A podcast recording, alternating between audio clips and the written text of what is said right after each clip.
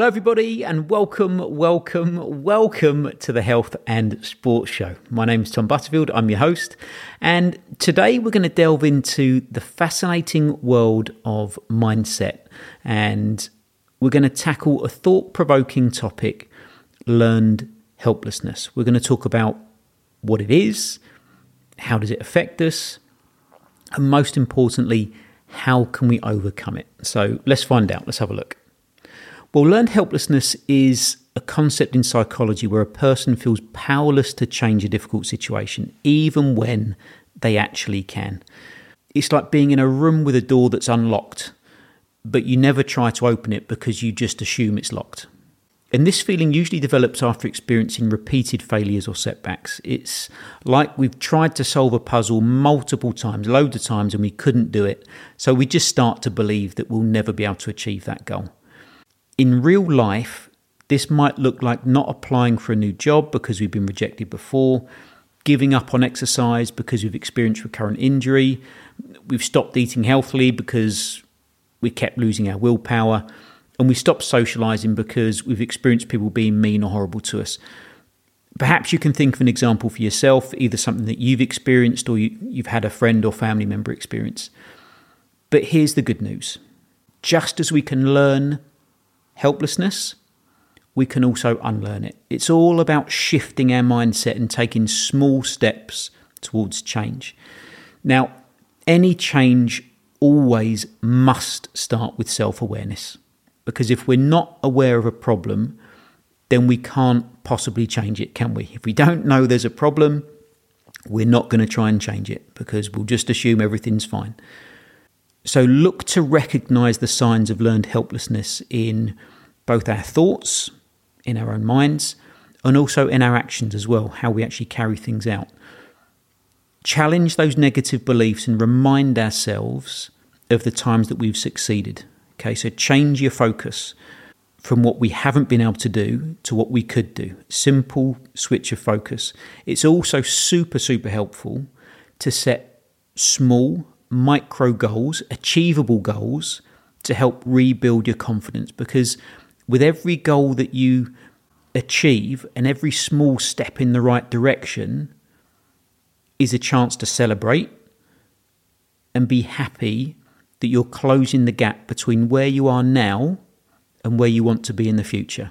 Uh, you might want to use some positive affirmations as well to boost your self esteem. And, and don't forget even better, I feel, than positive affirmations. Personally, for me, some people they work wonderfully for, but for me, it's the power of support.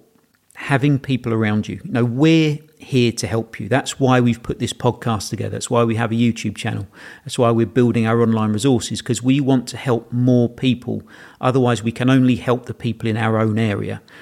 That's what we're passionate about. We want to help people, and that's what drives us every day to work relentlessly as hard as we can to make measurable differences in people's lives.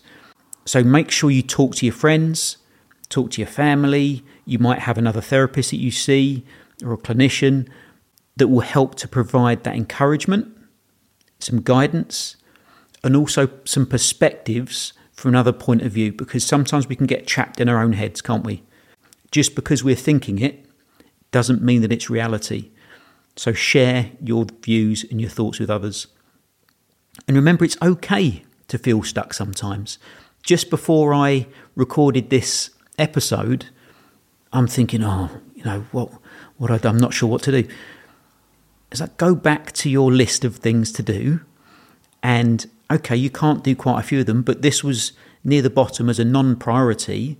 But if it's a chance to get something done rather than just spin around in circles doing nothing, then it's best to just take some action and get something done, isn't it? And I think we all feel like that some way, don't we? So you're not alone. I'm certainly with you on that. I get this a lot. But I've found ways now to overcome it because we all feel that way. You know, you're, you're not alone. I know exactly how that feels. But what matters is how we respond to those feelings. Because we're not defined by the amount of times we get knocked down We'll be remembered for how many times we got back up and took another step in the right direction. Because by taking small steps to challenge and change our mindset, we can break free from this cycle of learned helplessness and embrace a more empowered and hopeful outlook on life. And I know it's not easy, but it has to start at the beginning. So you have to first become aware of it, and then you can start to notice the patterns, maybe in your own thoughts, maybe in your own actions, maybe ways that people are communicating with you, maybe they're telling you that you can't do these things. And that can be tricky sometimes, especially if they're people that we love and respect. Maybe we need to break free of those relationships at times and say, do you know what? I love you and I respect you, but I don't believe what you're saying is true. And I'm going to show you, I'm going to prove it to you. And then start setting yourself small micro goals in order to move in the right direction. Things that are manageable, things that are achievable, as small as they might be. Sometimes people have said to me, Oh, what's the point? You know, it's hardly anything. It's something. It's something that closes the gap between where you are now and where you want to be in the future. Okay, so don't forget that. Celebrate every single bit of progress, even if you don't go out for a run. Okay, you want to go for a run, but you think, oh, I can't bother to go. Just put your trainers on. Put your trainers on, and then the next obstacle is the front door. And then if you open the front door, you're only one step away from being outside and running. Okay, so thank you for joining me today. I hope you enjoyed exploring the concept of learned helplessness. I think we can all fall into this trap at some point, so we need to be aware of it. And if you found this episode useful, you know, give it a, a, like, give it a review, share it with someone you think it might help. Uh, subscribe to the podcast, obviously, that'd be fantastic. But more than anything, just remember we're here to help. That's what we're doing this for. We're not just doing this because I love hearing the sound of my own voice. I don't think anyone likes to hear the sound of their own voice. I used to really struggle with putting my voice out there and my opinion out there because I was worried about what other people would think. And I remember telling that to a friend of mine, and he said, How selfish. In a way, only a friend can say, right? He said, How selfish are you? He said, All this knowledge you have from your clinical experience, he said, and you're denying it to all those people out there. You're denying helping that person who needs to hear this message. And that really hit me like a, a punch to the chest, without doubt. And it just made me realize I've got to get over myself. I've got to stop being helpless and start taking action towards it. And it built up to the point where I felt confident enough to start our YouTube channel, confident enough to start our podcast. And here I am today talking to you about the very thing that I used to struggle with. So, hope you enjoyed the episode, and I look forward to seeing the next one. Take care. Bye bye.